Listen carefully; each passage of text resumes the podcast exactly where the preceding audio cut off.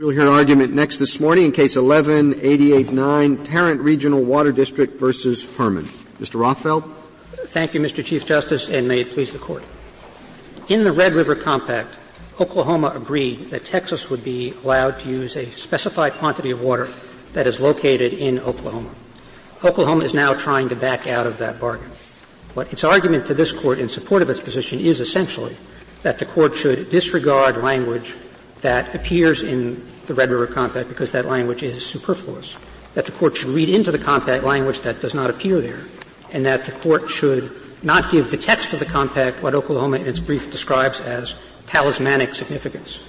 Our very different view is that the plain text of the Compact must control. Now, in the Red River Compact, Texas and Oklahoma, along with Louisiana and Arkansas, agreed to allocate among themselves the waters of the Red River Basin. The compact divides that basin into large areas called reaches and subdivides the reaches into subbasins. As to some of those areas, the compact expressly allocates entitlement to water by state line. It says that the states may use the water within their boundaries exclusively. But in the section of the compact which is at issue here, reach 2 subbasin 5, the compact uses a very different and unique language.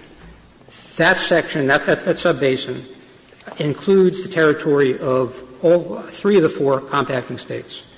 The boundaries of that subbasin are drawn not by state lines, but by reference to the uh, the last downsite dam sites before tributaries to the Red River base, uh, Red River flow into the river itself.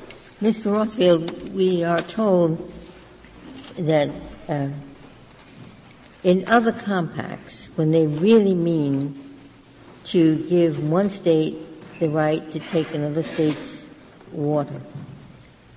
The provision in the compact is much clearer, much more definite.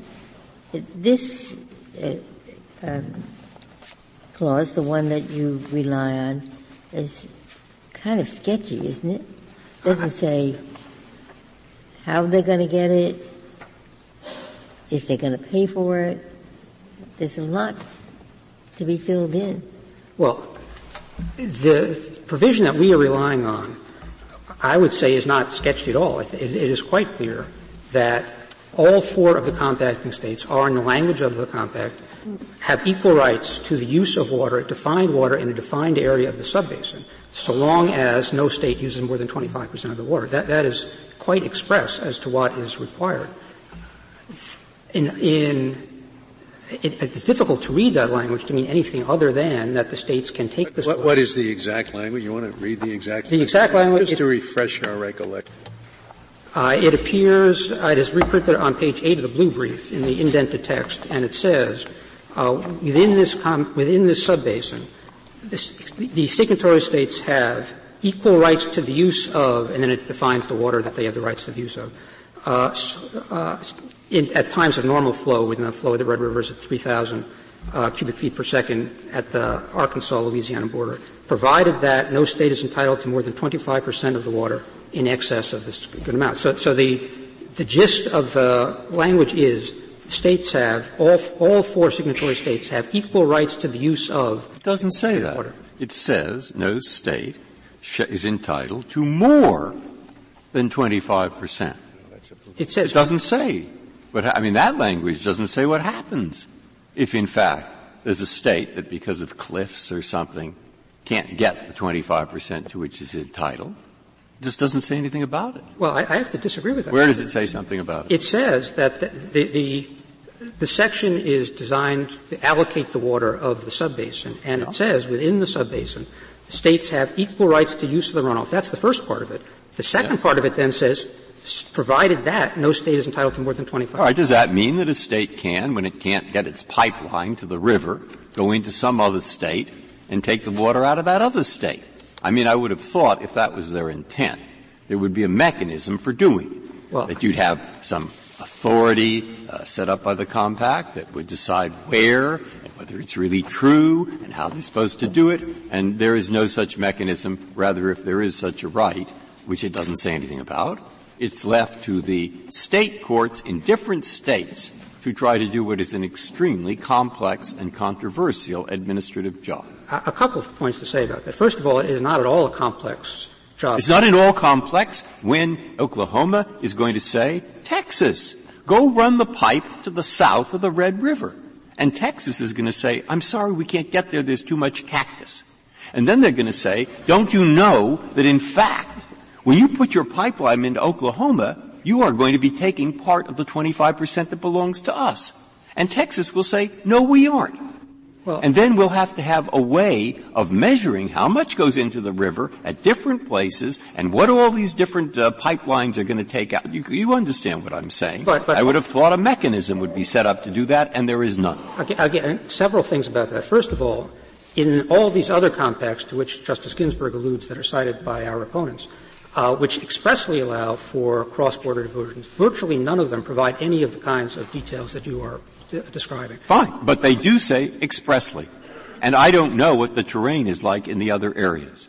And here it does not say anything about it. That's why I think we're here in the court.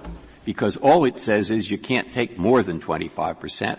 It doesn't say what happens when Texas is unable to get its 25% from the South. I'm now repeating myself, but you point to the language that says what I just said is not consistent with the language what I say, I, I, guess I will say two things about that. One, I think what you just say is, in fact, with respect, is not consistent with the language. I think that which language is it not consistent? Equal rights to use of specified water. It, it, the, the, the subbasin is defined again not by state lines. It's defined by by downstream dam sites. So it has created a pool of water in the in this subbasin, and it says that all four states have equal rights to use of this water provided that none takes more than 25%. It seems to me that on the face of it, that is saying state lines are not relevant and that what we're looking at is a pool of water, the states can come and get it. So that is particularly so, if, if, if, I may just, I'm sorry. No, no, finish, but I. But, but, but I, I, I think to the extent that there could be any ambiguity in, the, in that language viewed in isolation, in the context of the rest of the compact, there are places where the drafters of the compact in fact did refer to state lines. They said that states are entitled to use the water within their state boundaries. In the, in respective states may use the water within their boundaries. They did not, the framers did not use that language in this provision.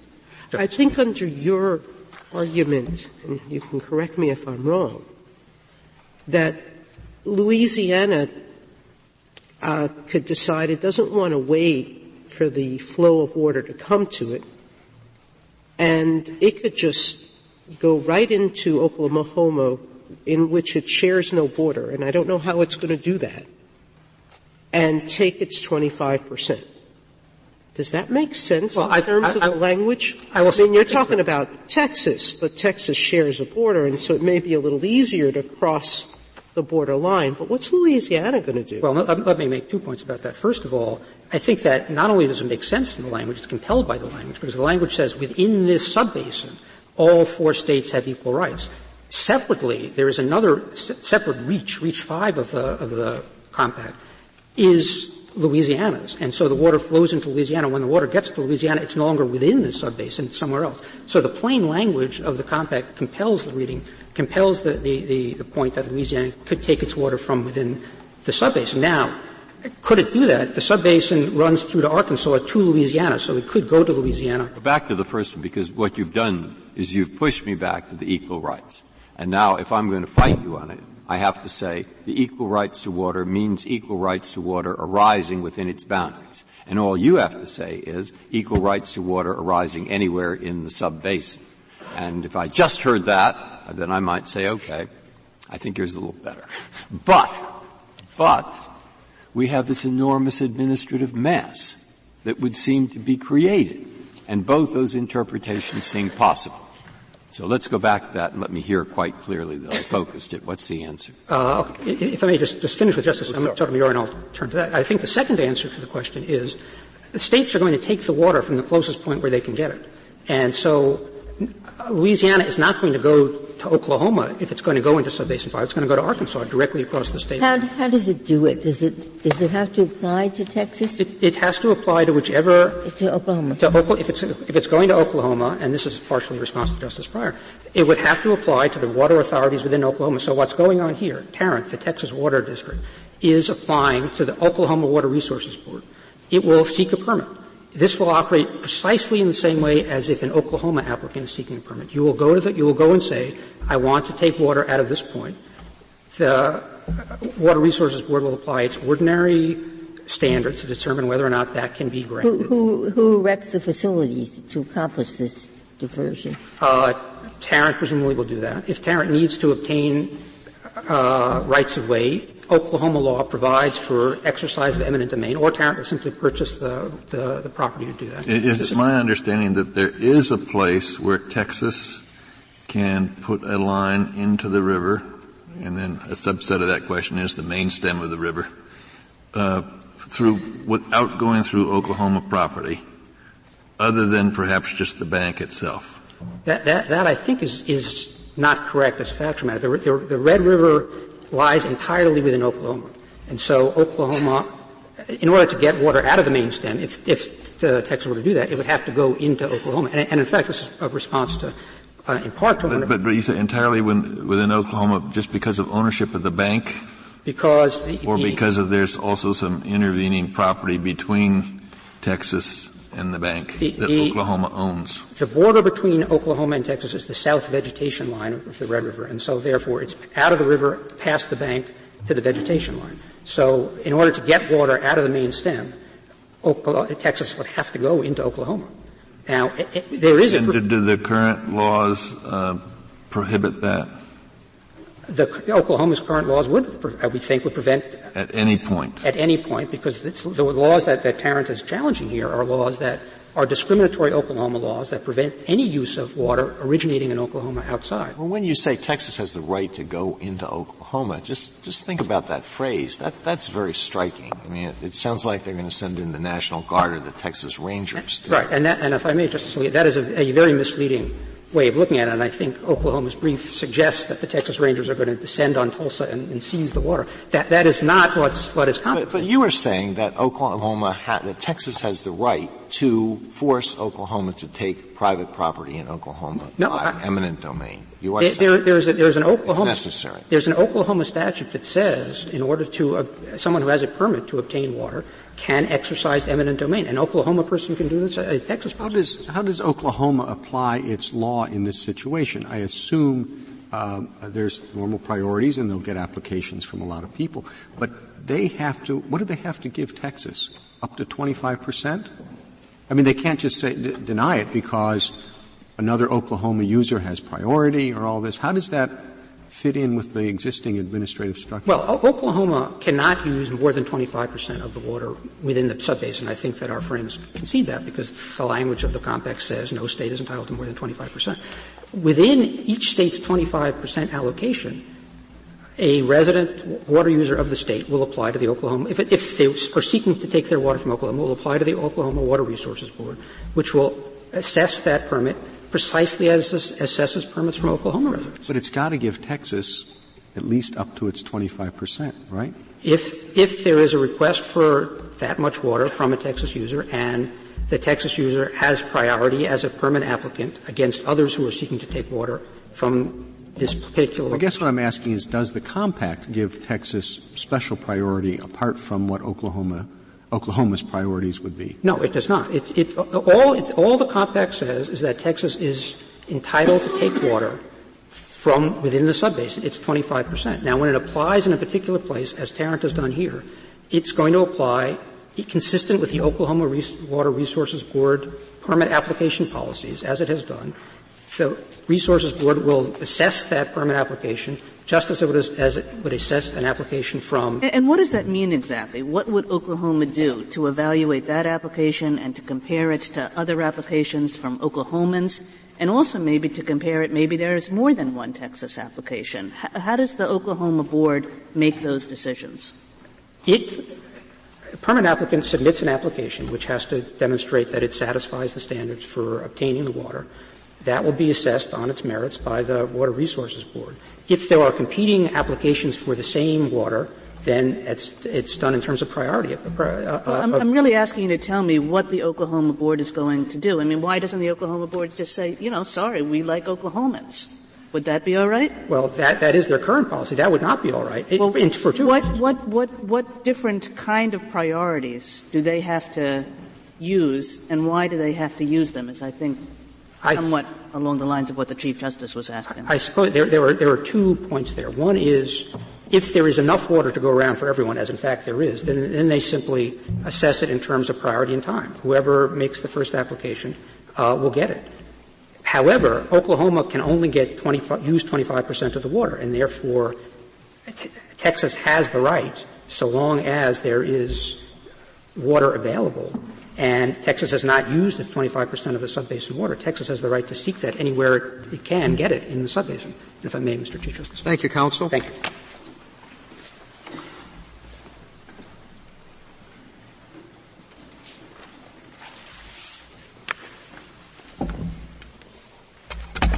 Ms. O'Connell? Mr. Chief Justice, and may it please the Court.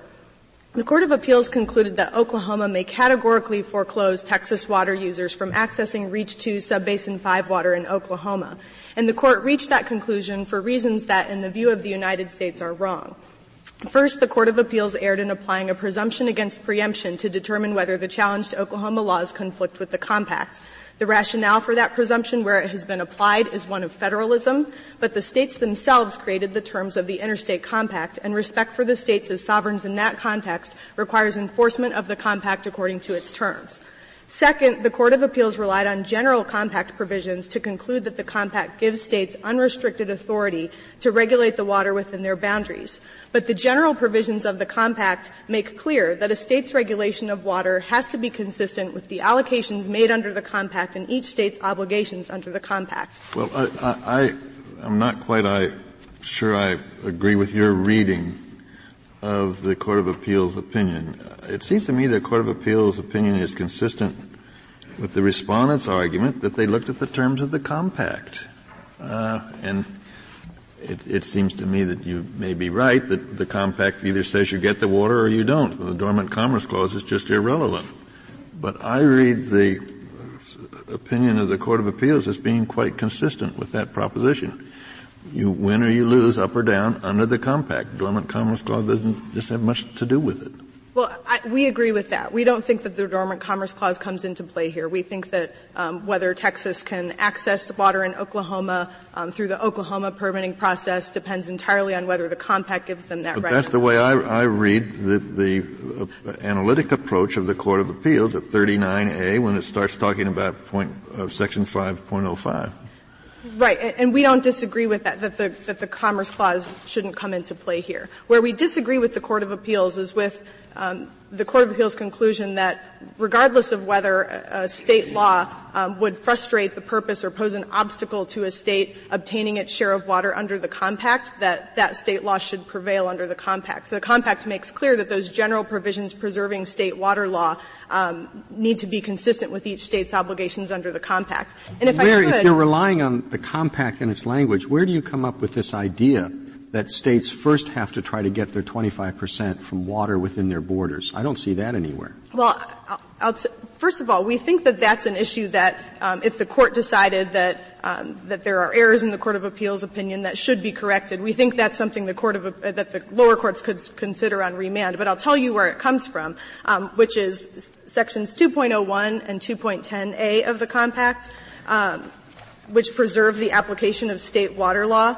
Um, section 2.01 says that each state may freely administer water rights and uses in accordance with the laws of that state, but that such, state, uh, such uses shall be subject to the availability of water in accordance with the compact. Well, it seems to me that you like some provisions of state law, but not others. No, what we're saying is that if there's a state law that conflicts with the allocation or poses an obstacle to the allocation of water under the compact, then it's preempted. But, for example, if Texas could access 25% of the water from within its state, then uh, the application of a state law that would bar Texas water users from obtaining a portion of its water in Oklahoma wouldn't necessarily be preempted um, because it wouldn't pose an obstacle to the what allocation. Do do, what do you do with the situation? Let's say there's Oklahoma water available to Tarrant that is closer than the water they would get from somewhere else in Texas. Do they have to incur the additional expense to get Texas water, or can they take the cheaper route and get Oklahoma water? Well, we think that, again, we think this is a, an issue for the court of, for the lower courts to look at on remand, but um, we think there's a, there's a good argument to be made that um, so long as Texas could access 25% of the water within its boundaries, then application of an Oklahoma law that would prohibit Texas from going through the Oklahoma permitting process wouldn't necessarily be preempted. And again, we, these, these, there are lots of issues, as we point out in our brief and we did at the invitation stage, that would need to be addressed perhaps in further proceedings or perhaps. Ms. O'Connell, isn't that a reason why we shouldn't accept your basic view? I mean, if, if you think of all the issues that you laid out that are going to have to be decided and the difficulty of those issues, I mean, you read this brief that you submitted, it gives you kind of a headache that, that, you know, and it, it suggests how difficult the process is. And then you look at this provision and maybe this provision can be read as an entitlement, but it can just as easily as, ju- as Justice Breyer suggested be read as a cap, no more than 25%. So as between those two possible readings, the complexity of your way of reading this, which would have, why? Justice Kagan, I'd like to, if I could, go to the second point, which is on the, the whether you read this as a 25% entitlement or a cap. And I would like to point the court not just to the language of the compact, which we think uh, weighs in favor of the idea that each right, each state has an equal right, and that um, the the equal right to use the water in the subbasin implies an equal right, not just an opportunity. But the interpretive comments that follow, section 5.05b, um, this is at page 30 of the joint appendix refer to a right. Um, the first full paragraph there says when the flows, um, I'm sorry, it's the the second line. If the states have competing uses and the amount of water available in excess of 3,000 cubic feet per second cannot satisfy all such uses, each state will honor the other state's right to 25% of the excess flow. The Red River Compact Commission also um, approved uh, rules and regulations, and those say they're in um, page I think uh, 19 of the joint appendix. I might have that page. No, yeah, I have that page wrong. Um, but the, the Red River Compact Commission's rules and regulations say that when the flow is above 12,000 cubic feet per second so that Louisiana could get its 3,000 cubic feet per second, each of the signatory states shall be entitled to 25% of the total runoff and undesignated flow. So I think it's, it's pretty clear um, that based on the, both the text of the compact and the interpretive comments in the rules that the Red River Compact Commission came up with, that there is not just um, that you can take whatever is in your borders even if that doesn't amount to 25%, that, but that each state is entitled to 25% of the water, um, and that if that involves going into a, another um, state within this uh, geographic area that's not defined with respect to state boundaries, then that is permissible under the compact. And as the petitioner pointed out, when the states wanted to impose a state boundary restriction in the compact, they did so. Um, there's several subbasins that span more than one um, geographic area, or one, more than one state, and the compact in those provisions says that you can take whatever you want within your boundaries. And I also don't think that this is going to be um, particularly troublesome to administer. I mean, there may need to be some further proceedings on that, but Oklahoma law provides the backdrop for what would happen um, when a Texas water user goes in to, to ask for a permit to appropriate and divert water from within Oklahoma. What, what does that mean? What would Oklahoma do? Well, the Oklahoma Water Resources Board would just apply its normal um, procedures and laws to determine whether this um, particular use of water could be put to beneficial use. Um, if they would just apply whatever um, laws they would apply to any applicant, regardless of whether they are from Texas or Oklahoma. Well, uh, people keep on saying that, and I, I, guess I just still don't understand quite well, what it means. I mean, let's say Oklahoma, the board is sitting there and it gets lots of applications from Oklahoma users, and let's say it also gets multiple applications from Texas users, that it's not just one county, it's four counties. What does Oklahoma do to, uh, to, to decide who gets the water? Well, I think just as the as as petitioners counsel pointed out, um, there's a, a, priority in water law where whoever submits the application first would would get the water if it's available, and they can put it to beneficial use. Um, and, I, and I, the court shouldn't be concerned. I know all I know there are amicus briefs submitted by other um, Texas entities that would like to have water from this particular subbasin as well. They're all part of the same um, Region C, and they, I think they have some way to work it out. Well, I didn't understand your answer. If, if you're correct, wouldn't the Oklahoma board have to give priority to the Texas applicants in order to make sure that Texas got its share of the water? It couldn't just treat, uh, it, could, it couldn't just be uh, indifferent as to whether it was an Oklahoma or Texas applicant. um, that true to the extent that Texas is not receiving its water. I mean, under under our theory, which we think could be developed more in the lower courts, um, if Texas was already receiving 25 percent of the water, then Oklahoma would not have to give it any kind of special priority. But if it if it was not, then um, the Oklahoma Water Resources Board would treat it just like an Oklahoma applicant. Is it correct that, that there are reservoirs in Texas that uh, flow into from which water is released into the Red River? Yes, and in Oklahoma as well. And what if Texas didn't? What if Texas could get uh, could could uh, uh could release that water and increase the flow of the river, but it chose not to do so, so it could take other water out of the river. This is, this is the last point made in the respondent's brief, and, and yeah. the response to that would just be that all of the states would have the opportunity to do that. In fact, the whole subbasin is defined by the last major dam site on the tributaries that are running in, so Oklahoma could do the same thing. And also, when the reservoirs are full, they're full. It's not like Texas could keep all of the water that's, um, that's there from flowing into the bottom portion. We're only considering the instance where there isn't enough water to meet the 25% in Texas. And in that instance, I guess there are 50,000 places, not just in Oklahoma, but also in Arkansas, where they might get some. And on my question, and I think that was being asked, is there anything else you want to say as to why that's an easy matter to decide? Well, it's, we don't think it needs to be decided in this particular proceeding. I think there are two errors that the Court of Appeals made in applying a presumption against preemption and in concluding that a Texas water user could never divert water from outside of its state. Those could be developed, uh, uh, those additional problems could be dealt with by the Oklahoma Water Resources Board or, as we've said, perhaps in an original action. Thank you, counsel.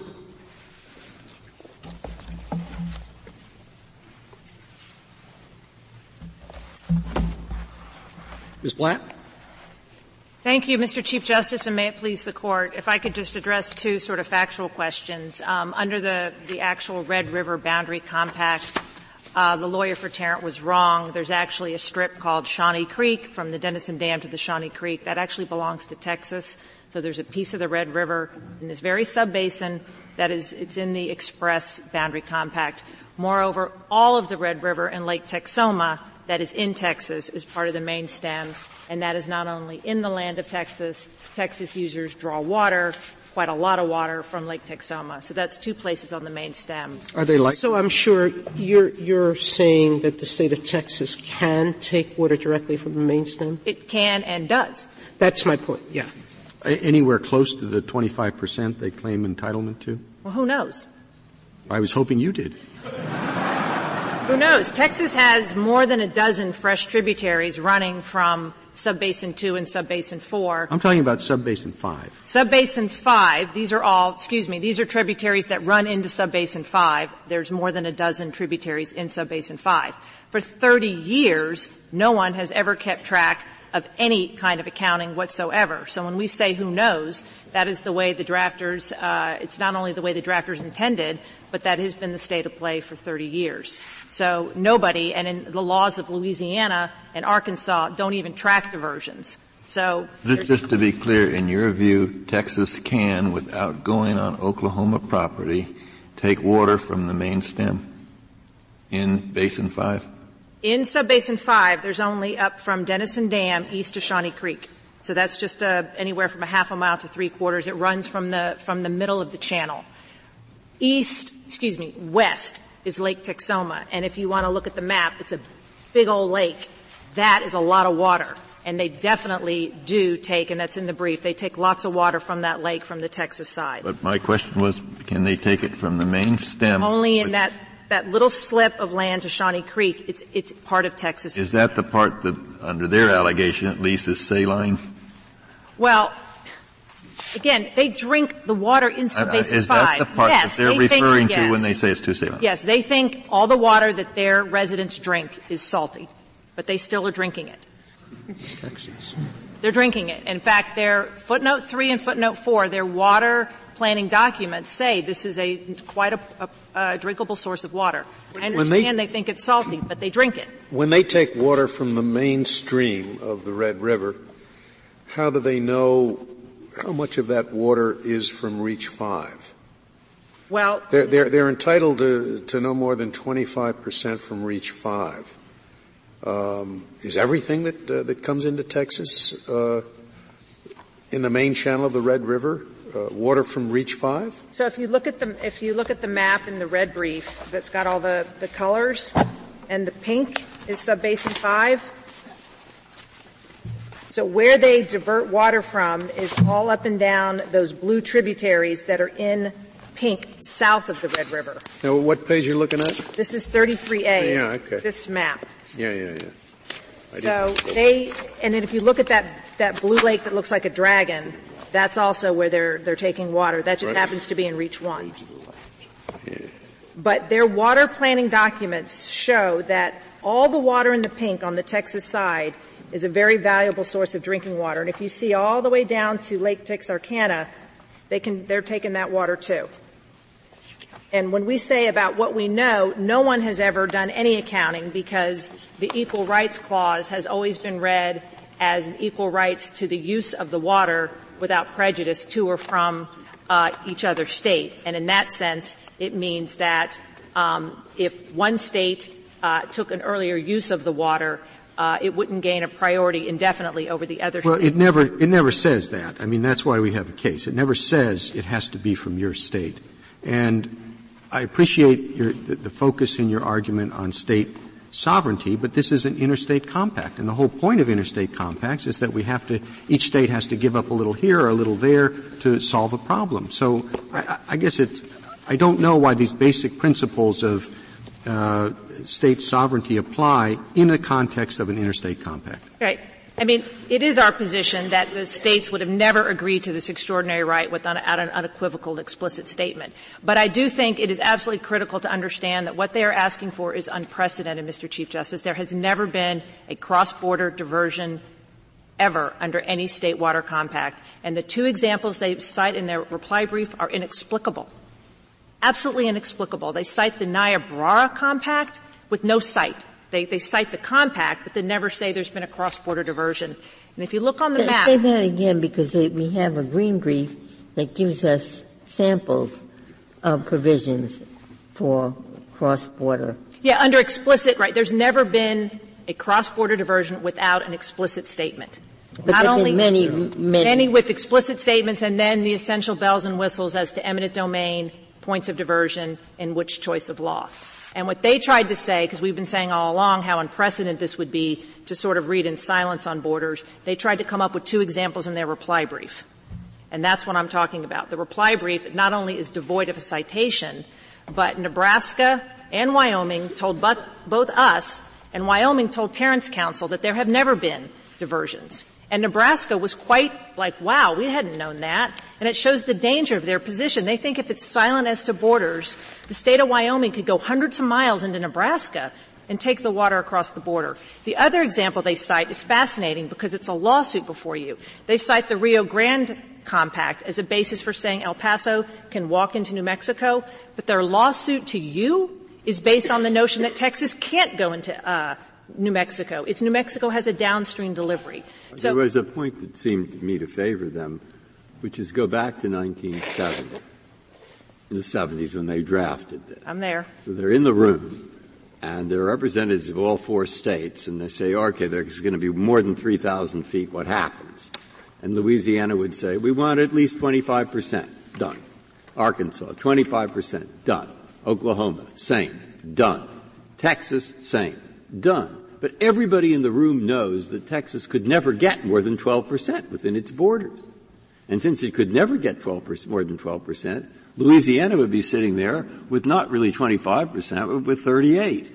And so, so uh, But with all that suggests that hey, no, they all knew this, and so they meant there must be some way for Texas to get the extra. Otherwise, why were they saying 25 percent for Texas? Justice Breyer, Justice Breyer, that's just not true. What they cite to is a 1970 engineering report. You know, this is an example I made up because I think Oh. an imaginary Well, conversation. Oh. Look, it's an imaginary conversation. Thirty-four percent of the watershed is in Texas, so there's no reason to think anyone thought Texas couldn't get its share. There's Why? no, because there's no evidence there was any discussion about any state and how, whether Texas never complained. No one ever said Texas couldn't get its water. Wouldn't that be a fairly easy thing to check? going back to 1970 to If you- find out whether, you know, Texas was just on some little salt flat Sure, near the we river. did. and- They did in their brief, and they came up with an 11 to 16 percent. Our engineers ran the numbers after correcting their three serious methodol- methodological errors, and we came up with 29 percent.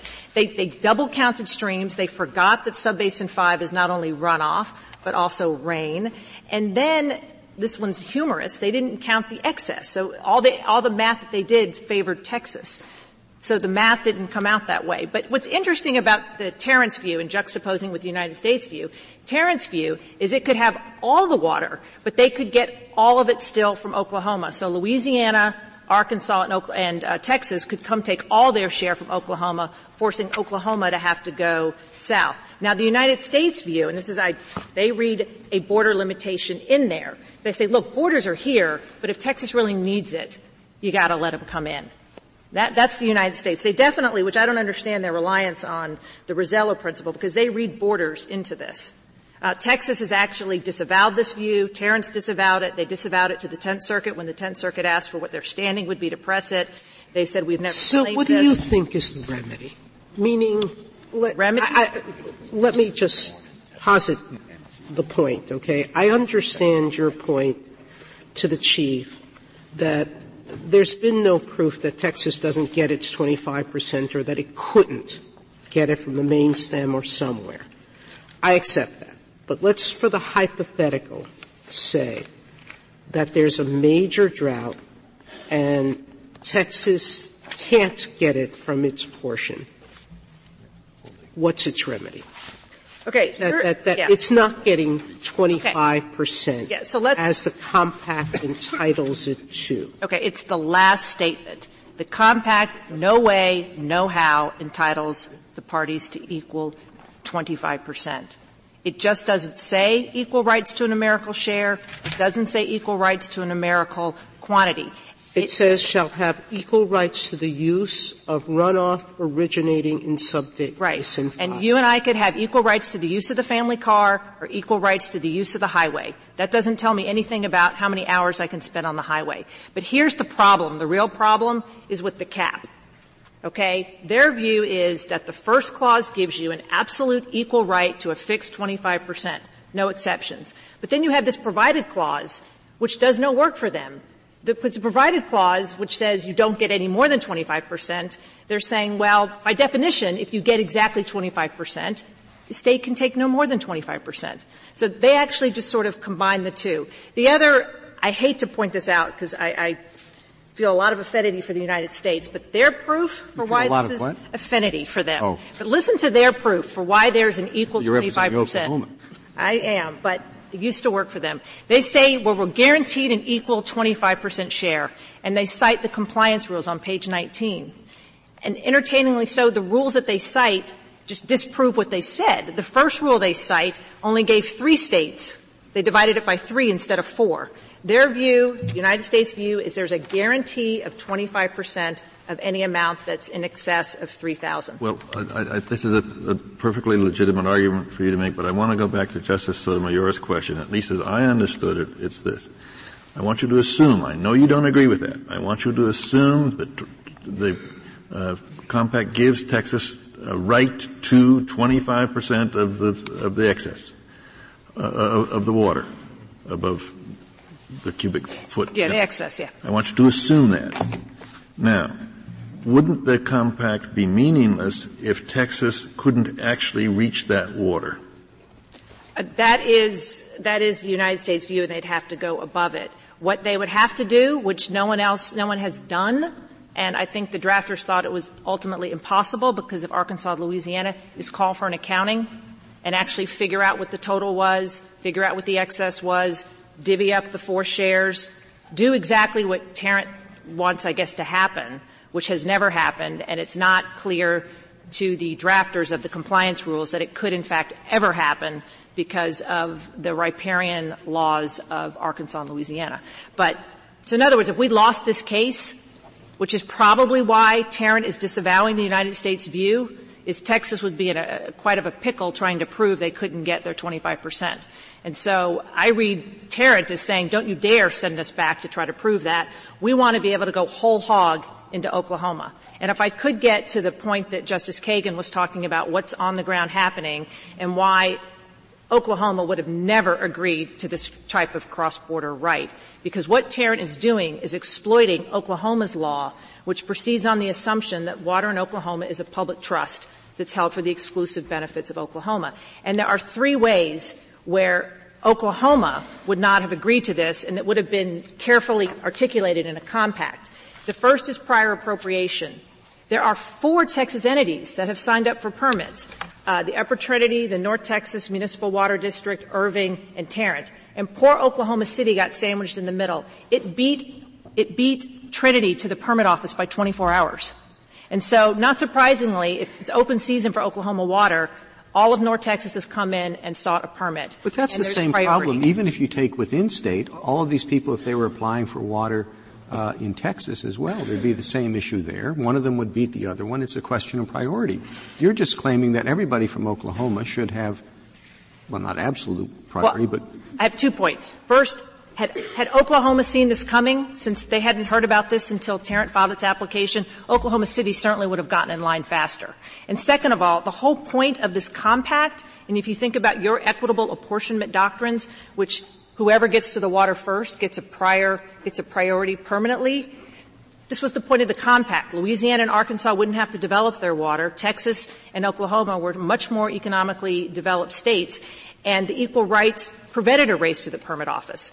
Let me get to the second aspect, what's the problem, and that is compacts usually spell out the points of diversion. The last place Oklahoma would have put, picked as the points of diversion is the Kiamichi River. And Tarrant is saying, not surprisingly, it's the most desirable. And the third is the eminent domain. Eminent domain law in Oklahoma proceeds on the assumption that those are Oklahomans who got the permit and thus can exercise a core sovereign power. And Tarrant, not surprisingly, would like to come in and do that. And none of this is happening with the normal political checks in Oklahoma. Oklahoma can't vote out of office the Tarrant officials. They cannot vote out of office the Upper Trinity or the North Texas Municipal Water District. Does, does Oklahoma law in any circumstance uh, permit an appropriation of water, water in Oklahoma for out-of-state use? Well, it's um, if it's compacted water, you have to get legislative approval. Um, and, and just and, and here and now, does yes, Oklahoma can, ever permit out-of-state use of its water? It has not. It could, but the but Tarrant is correct that there are facial differences with respect to out-of-state. Um, so out-of-state users would have to get the water going faster. It's subject to a review, and there's a statement in there that you need to look and see um, if there's a better use for Oklahoma. Now, I hope you ask them this because I gather their view is under the dormant commerce clauses, all of those laws are constitutional with respect to 99% of the compact, which is it's allocated to, to, Oklahoma for its free and unrestricted use. So they're basically saying there's 1% of this compact that's unconstitutional. And not only is it 1%, the minute it drops below 3,000, all of a sudden it became. And, and, this would like to talk to the Russello principle. I also hope you ask them, and this is on page uh, 15A of um, uh, 14A, the 15A brief. There are border references arbitrarily and uh, they're missing, they're there, it's completely inconsistent. Um, and this, their view would make complete mincemeat out of four other provisions of the compact, and ironically, it would march a lot of states into Texas. But back to B2, B2 and 505C, operate identical in that they're basically downstream delivery where all states have to release 40% of the water downstream. So they're, they're the same. They're absolutely identical. You hold on to 60, you let 40% go. But only C contains that border reference. Only C says within their respective states. And yet, even in C, it's completely redundant and unnecessary because you can't release water from without your state. Where is this? Where is this? Where is this? This is on page 14A and 15A. Sorry, I have the red brief. So only C says within their respective states. But B2 is the exact same functioning provision and it's missing the border reference. And I, you don't have time now to ask the United States view, but I think the United States would agree with us that if you give this border thing kind of the magical meaning, borders kind of appear and disappear with the water flow, which is very strange. Um, Tarrant thinks that there's some heretofore unheard of crediting system, um, but they don't have an explanation on how B2 and C. But more importantly, if you could just turn to 9A for just a minute, which is 402, I want to walk you through this. Um, I'm sorry, 401B. This is a provision that just is water wholly within Texas, and you don't have to understand much to know that Texas keeps 60, Oklahoma gets 40. So you have a big chunk of Texas, and Texas is allocated 60, Oklahoma is allocated 40. Now, under Tarrant's view, because this is silent as to borders, and because Oklahoma is not in this reach, it's not actually located within the subbasin, Oklahoma either is entitled to or has to go get all of its water from Texas.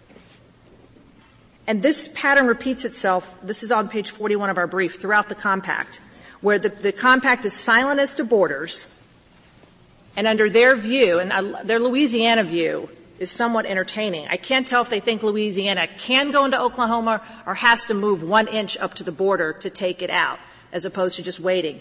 But under this view, and again, it repeats itself throughout the contract, the state that's not in the basin, because there are no borders, and because, I guess under their view, the only way that it, Oklahoma could get its water would be to go into Texas.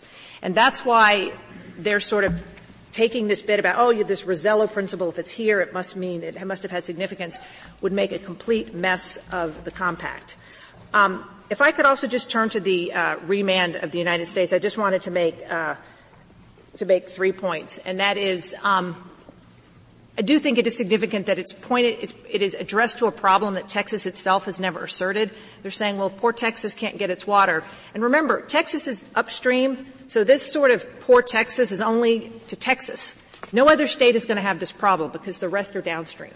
So this, you have to be able to get to your 25% is a uniquely pro-Texas provision that apparently at the same time for 20 years of drafting history when Texas was trying to buy this water and the three states were saying no way, no how, they either subconsciously or unconsciously or unintentionally enacted this provision for Texas's benefit. In, in subbasin one, that's mostly in Oklahoma, but Texas gets a lot of the water, or the other way around.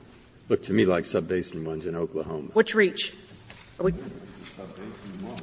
This thing you pointed this to says subbasin one. Are you talking about 401? Or, yeah, 401. Okay, so that's in reach one.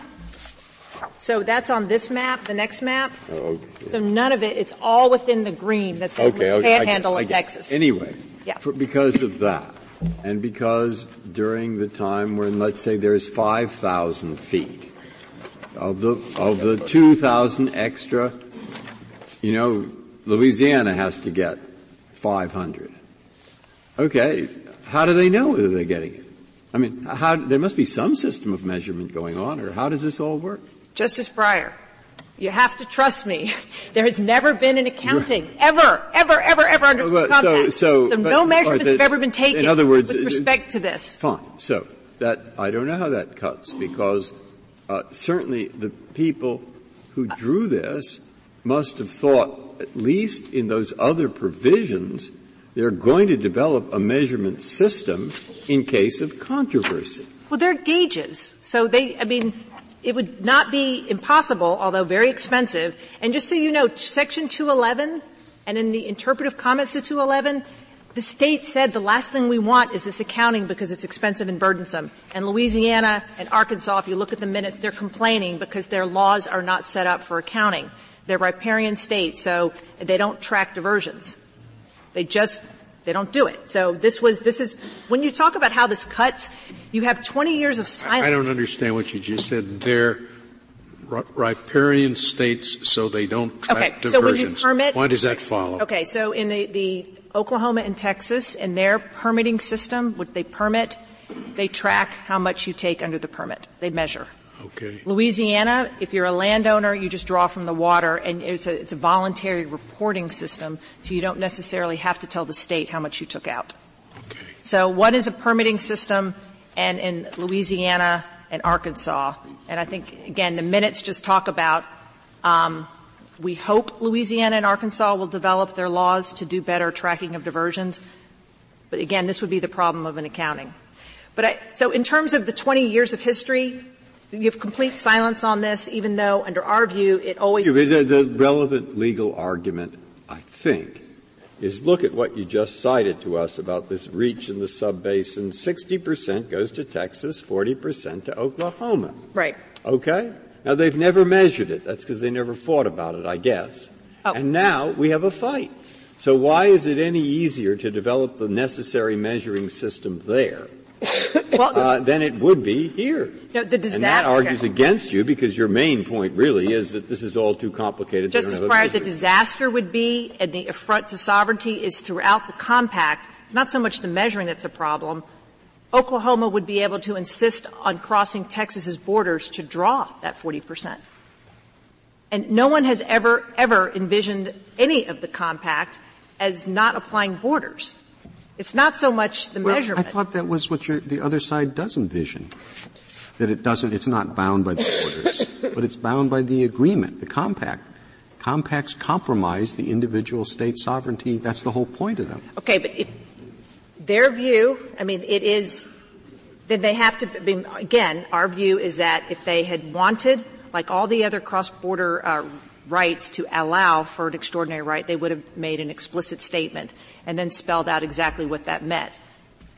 Most importantly, the point of diversion. Here, at most, you have silence on the issue. Now, the government reads into borders sometimes because they say you do have borders unless there's a need. Under Tarrant's view, which I think is the most jarring and remarkable view, this is all a borderless common, and every state could have crisscrossing pipelines into every state because you don't have an exhaustion requirement. So Texas, even though it's got plenty of water in its freshwater streams and currently uses them, could take their whole 25% from Oklahoma. Oklahoma could take its whole 25% from Texas. Arkansas could come into Oklahoma. And that's their view of the world. And I think the United States thought, no, that doesn't make too much sense. Let's at least make Texas exhaust. But the provision, the compact doesn't say this. Again, the United States and Tarrant proceed on the assumption that there's a numerical share, that it's equal rights to an exact 25%. Exact 25%. Well, that's not what it says. It just says equal rights to the use subject to a cap. And we think a cap, by limiting the use, is not a guarantee that you can reach the cap, much less that you can cross borders to reach the cap. And if I could just would make one more sense. The, uh, the Solicitor General here today spoke of lots of different examples where the language of entitlement and rights was used. Do you have a view of, as to that? So they, you mean the two compliance rules they cited? They cited, so they say, that's what I was saying that was sort of sad, is because what they cited disproved what they were trying to assert it for. So if you, you don't even have to read the, you don't even have to read the compliance rules, just read page 19 of their brief. They say in the same sentence that we have an equal, there's an equal rights to one-fourth of an excess above 3,000. So that means you take whatever's above 3,000 and divide by four equally and then they cite a provision that only divides by three. And then the next provision they cite didn't divide the excess and divided the total water. I, I don't know why they did. It's, it's inexplicable.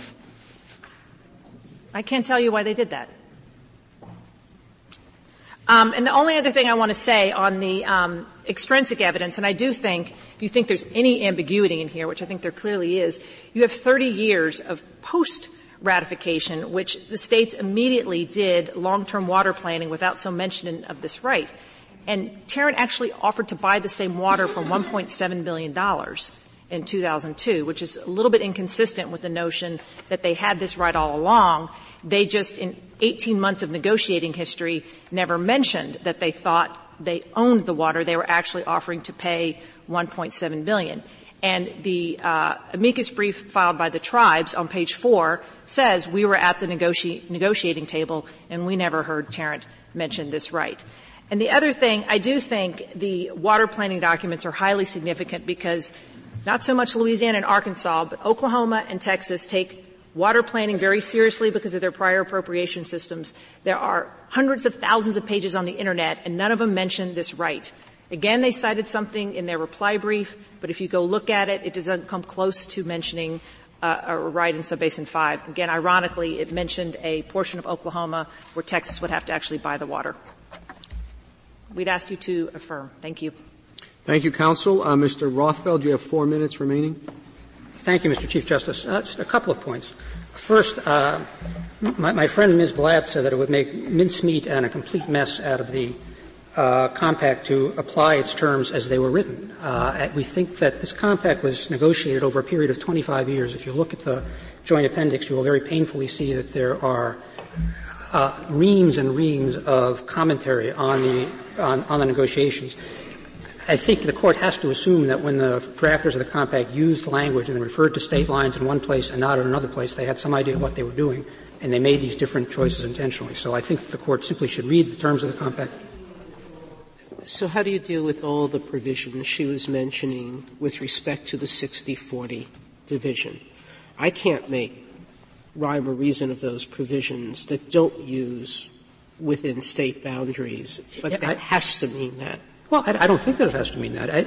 If Oklahoma wants to enter Texas to take, if, if, it makes more sense for them to do it, they can. If not, they can just wait for the water to flow down. I think one thing which, which Ms. Blatt did not address is the practicalities of how Subbasin 5 operates. If you look at the map that, that was pointed out to you, Subbasin 5, which is what we're talking about here, is a very wide, hundreds of miles wide, but extremely narrow. It's 10 to 20 miles wide, north to south for most of its length. The reason that the drafters drew this is because the states all take the, the, assumption was all the water in this subbasin was going to be surplus water, literally excess water. The states all take the water that they want to use outside of subbasin 5, and so the, the allocations that Ms. Blatt was referring to by Oklahoma are all in subbasin 1. They're not in subbasin 5. The water that flows into subbasin 5 is water that the states assumed was going to be surplus. And so it would make no sense, having divided this water evenly between the, the compact and states, to re- uh, think that the drafters would have required a water user in Texas at the far west end, which would get its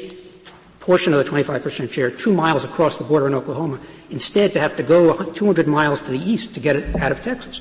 That is not what the drafters intended to, to accomplish by this.